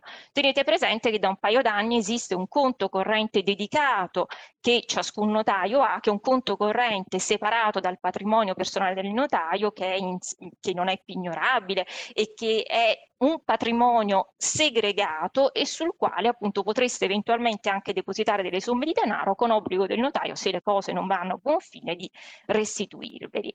Eh, l'avvocato Gaglione vi ha già detto da chi andare, dal console, ma sappiamo che in questo periodo i, i consolati sono particolarmente diciamo affollati, ma ovviamente andare dal notaio o da altro professionista ciò abilitato ehm, del luogo. Quindi quattro domande alle quali vi do delle brevissime risposte e poi passo la parola al notaio Pasqualis. Le quattro domande alle quali posso provare a dare delle risposte sono deve essere un notaio che abbia il modello del notariato italiano, deve legal, deve, dovrà legalizzare il suo atto, lo dovrà tradurre, lo dovrà scrivere esattamente come gli dice il notaio italiano. Ora, ve l'ha già anticipato l'avvocato Gaglione, ci sono i public notary, però ci possono essere anche delle figure che non necessariamente sono dei notai modello latino. Ora, l'importante è che siano delle persone che abbiano, diciamo, il potere, secondo la legislazione locale, per svolgere quel tipo di atto e per rilasciare una procura e per svolgere delle funzioni simil notarili, anche se il notariato di quel paese non è un notariato come si dice di civil law, cioè di tradizione romanistica, ma di tradizione anglosassone. Poi è evidente, magari vi sembrerà un'esagerazione che noi chiediamo la legalizzazione o la postiglia, ma mettetevi anche nei nostri panni come notai italiani. Se noi non conosciamo quella persona, ci deve essere comunque un'autorità terza come l'ambasciata locale che ci dice che quella persona effettivamente in base all'ordinamento locale ha i poteri per rilasciare quell'atto. Poi vi chiediamo anche la traduzione, probabilmente sarà visto come un appesantimento, però anche qui mettetevi nei, nei nostri panni, è comprensibile che l'atto deve essere comunque in qualche modo compreso dal notaio italiano che dovrà allegare quella procura al suo atto, dal conservatore che dovrà trascriverlo, dal funzionario del catasto che dovrà tra, eh, volturarlo, dal funzionario dell'agenzia delle entrate che dovrà tras, eh, tra, che, che dovrà tassarlo. Infine, l'atto dovrà essere scritto esattamente in maniera pedissequa uguale secondo quello che prescrive l'ordinamento italiano. Ebbene, su questo punto lascio parlare il notaio Pasqualis che sarà più puntuale di me, ma chiudo soltanto nella speranza di avervi in qualche modo fatto passare un messaggio secondo cui ogni prescrizione che la legge impone ha una sua razio, ha una, una sua motivazione che è rappresentata appunto da tutelare l'interesse della parte eh, e, e anche diciamo, tutelare l'interesse di tutto il sistema che la, le, le, gli atti abbiano diciamo, un carattere di legalità. Quindi non vorrei che interpretaste come le richieste che fa il notariato come delle richieste, delle richieste antiquate, di una grigia burocrazia, perché se il cittadino vuole essere tutelato dal notaio, ecco che dovete comunque fare in modo che il notaio abbia a disposizione tutti gli strumenti perché per garantire a voi questa tutela. Vi ringrazio e passo la parola al notaio Pasqualis. Uh, grazie mille Valentina Rubertelli, prego, prego notaio Pasqualis. Grazie onorevole, ecco, grazie per l'invito e anche apprezzo la sensibilità di aver uh, voluto affrontare un argomento che può sembrare così, insomma, di poco conto, argomenti spiccioli sullo scenario diciamo, internazionale, eh, ma che invece poi per chi ha questo problema credo può diventare anche una complicazione fastidiosa. Allora, molte cose sono state anche dette, è stato inquadrato l'argomento nei suoi termini generali, nonché anche insomma, eh, l'intervento del notaio. Allora io cercherò di fare, mancano pochi minuti, credo pochissimi, cercherò di fare così una una scaletta riassuntiva il più possibile breve, spero anche chiara, per trattare, per eh, segnare i punti così essenziali in questo discorso delle procure. Allora abbiamo detto procura perché è il documento in fondo più facile da fabbricare anche all'estero, che poi in Italia può servire benissimo perché così l'atto si fa in Italia, qui ci sono i professionisti o il notaio che eh, sapranno effettivamente, avranno in mano tutti gli elementi necessari e, e, e la procura quindi sarà più che sufficiente. Eh, il nostro sistema, poi la nostra legge, prevede tra l'altro appunto che la procura, anche fatta alla maniera con cui si fa all'estero, eh, valga anche in Italia, ossia la legge del luogo dove la procura viene fatta viene anche accettata eh, dall'Italia come eh, legge regolatrice della procura stessa, della forma della procura stessa.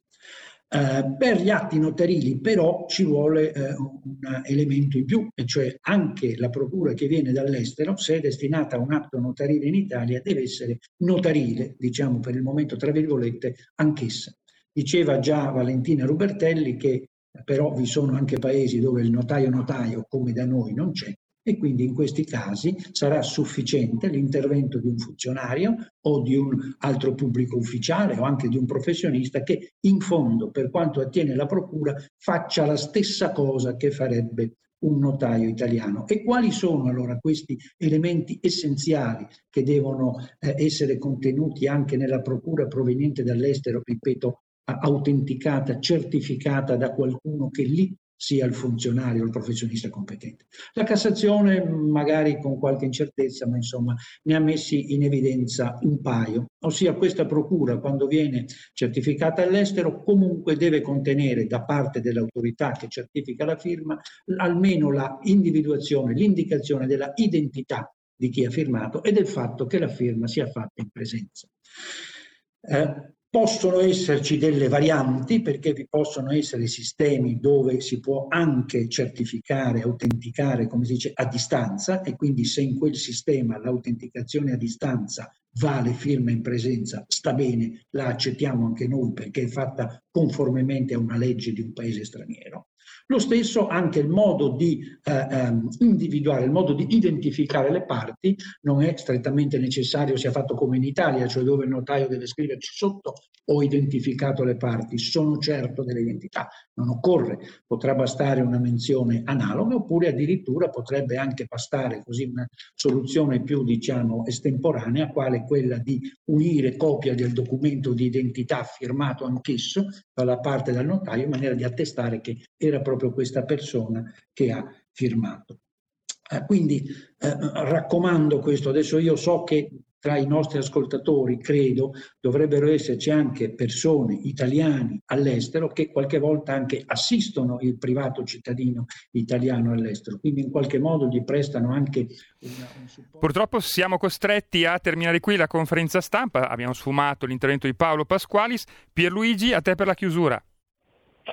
Grazie a Giulio Cesare Carnelli eh, anche per tutto il suo lavoro complessivo. Sfumiamo ma restate lì perché arriva il grandissimo Marciano Penti con il suo pirotecnico Rebelotte. E io vi ringrazio naturalmente per aver scelto anche oggi RPL, la vostra voce, la vostra radio. Buon proseguimento a tutti e a domani per quanto riguarda il punto politico.